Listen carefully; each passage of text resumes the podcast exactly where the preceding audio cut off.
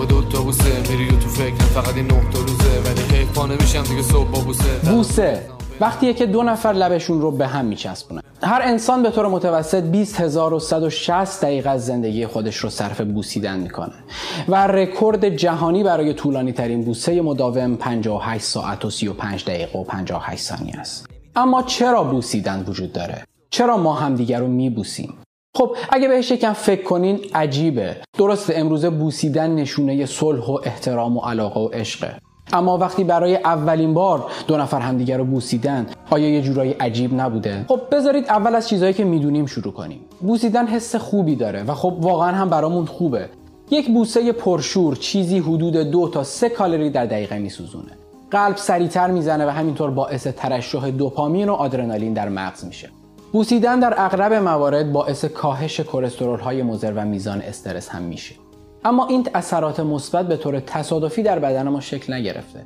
چرا ما انسانهایی شدیم که عاشق بوسیدنیم؟ روانشناسان فرگشتی یا تکاملی استدلال کردند. اون چیزی که ما امروزه به عنوان بوسیدن می‌شناسیم ممکن است تغذیه دهن به دهن اومده باشه.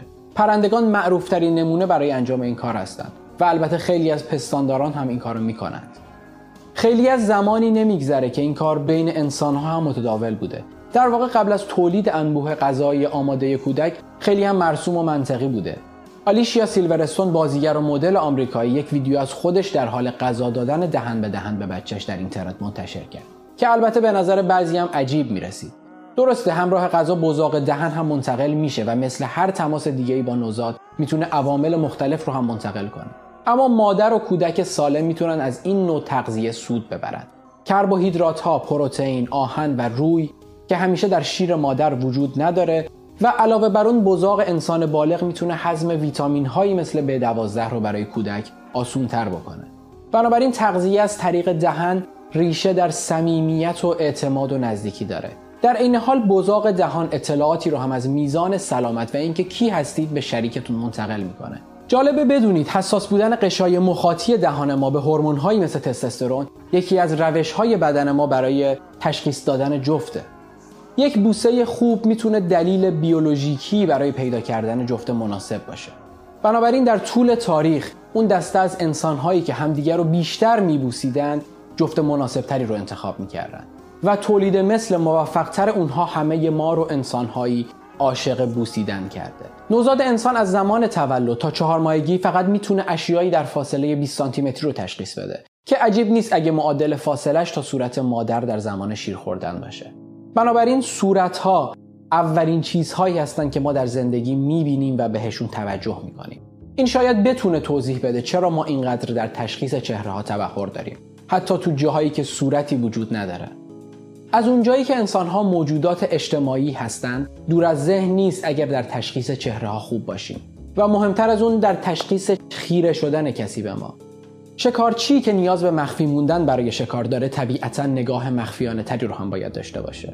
در واقع تحقیقات نشون داده به وجود اومدن سفیدی چشم خیلی هم تصادفی نبوده بلکه یکی از تغییرات اساسی انسان بوده که تشخیص جهت نگاه رو برای ما آسون تر بکنه. جالبتر از اون این که ما در مغزمون هم بخشی داریم که با خیره شدن کسی به همون فعال میشه و فقط با یکی دو درجه تغییر جهت نگاه مجددا به حالت غیر فعال در میاد. البته نگاه شخص مقابل باید در محدوده دید ما باشه. در مورد اینکه از پشت سر هم میشه خیره شدن رو تشخیص داد هیچ مدرک و تحقیقی وجود نداره. اما یکی از اصلی ترین دلایل وابستگی نوزاد انسان به مادرش نگاه کردن یا خیره شدن نیست بلکه غذاست. تئوری اینه که ما عاشق مادرانمون هستیم چون به محض تولد اونها منبع تغذیه ما هستند ولی چی میشه اگه این غذا نه از یک مادر مهربان و دوست داشتنی بلکه از یک مادر بیروح مکانیکی بیاد در سال 1950 هری هارلو در دانشگاه ویسکانسین سری آزمایشات بحث برانگیزی رو بر روی میمون ها ترتیب داد. یافته های هارلو جنبه های شگفتانگیزی رو از درک وابستگی برای ما آشکار کرد. البته با استانداردهای امروز این آزمایشات تا حد زیادی غیر اخلاقی بودند. در یکی از معروفترین آزمایش ها هارلو میمون ها رو به محض تولد از مادرشون جدا می کرد و اونها رو در یک قفس با دو مادر مصنوعی قرار می‌داد.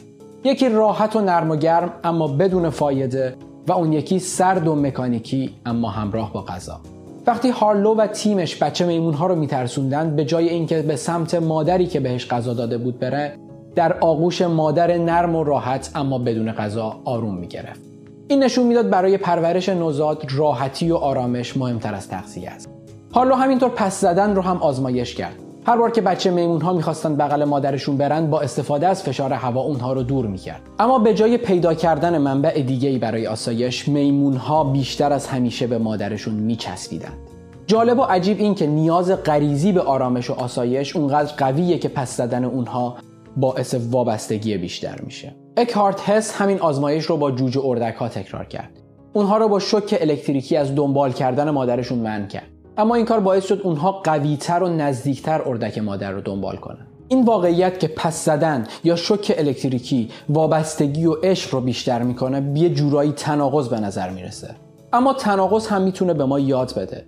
همونطور که اسکار وایلد میگه تناقض در واقع همون حقیقته که برای جلب توجه روی سرش وایساده. و چیزی که اینجا توجه ما رو جلب می‌کنه بلا تکلیفیه. در سال 1955 دکتر فیشر طول سگها رو مورد آزمایش قرار داد. اون و تیمش سگها رو به سه دسته تقسیم کردن. دسته اول وقتی که به انسانها نزدیک می شدن مورد نوازش قرار می گرفتن دسته دوم اما تنبیه می شدن با نزدیک شدن به انسانها. و اما دسته سوم به طور تصادفی تنبیه یا تشویق می شدن اونها در شرایطی بزرگ شدن که نمی‌دونستن انتظار چه رفتاری رو داشته باشن دنیای اونها دنیای تشویق یا تنبیه نبود بلکه دنیای بلا تکلیفی بود و چیزی که باعث شگفتی همه شد نتایج آزمایش بود. این مطالعه نشون داد که این گروه از سگها دسته سوم بیش از هر سگ دیگه‌ای به آزمایش کنندگان نزدیک بودند. گروه سوم محققین رو بیشتر و عمیقتر دوست داشتن اصل دو قطبی یا تضاد اسمیه که گای مرچی به این اتفاق میده؟ اون میگه استرس مثل فشار روانی حاصل از بلا تکلیفی از عوامل ایجاد وابستگی یا عشقه. و شاید حتی وجود نشانه های نفرت عشق را افزایش میده.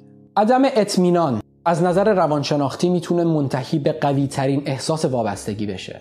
اتفاقات خوب و بد در زندگی ما می‌تونه تصادفی و خارج از کنترل ما به نظر برسه. بنابراین جای تعجب نیست که ما اغلب با عشق و آغوش باز به استقبال شرایط ناعادلانه و نامعلوم زندگی میریم. ما اون دسته سوم هستیم. اما همین روبرو شدن با ناشناخته ها و کشف و درک اونها برای ما مفید بوده. در طول تاریخ انسان رفتارهایی رو انتخاب کرده که بهتر بشه افراد و شرایط جدید رو شناخت. همه افرادی که می‌بینید نمی‌تونن شریک مناسبی برای شما باشن. اما اگه انتخاب درست اهمیتی نداشت یک بوسه نه ارزشی داشت و نه اینقدر آرامش و لذت برامون برمقام می آورد بنابراین همدیگر رو پیدا کنید و ببوسید. ممنون از اینکه وقت بزرگترین سرمایتون رو با من شریک شدید. مرا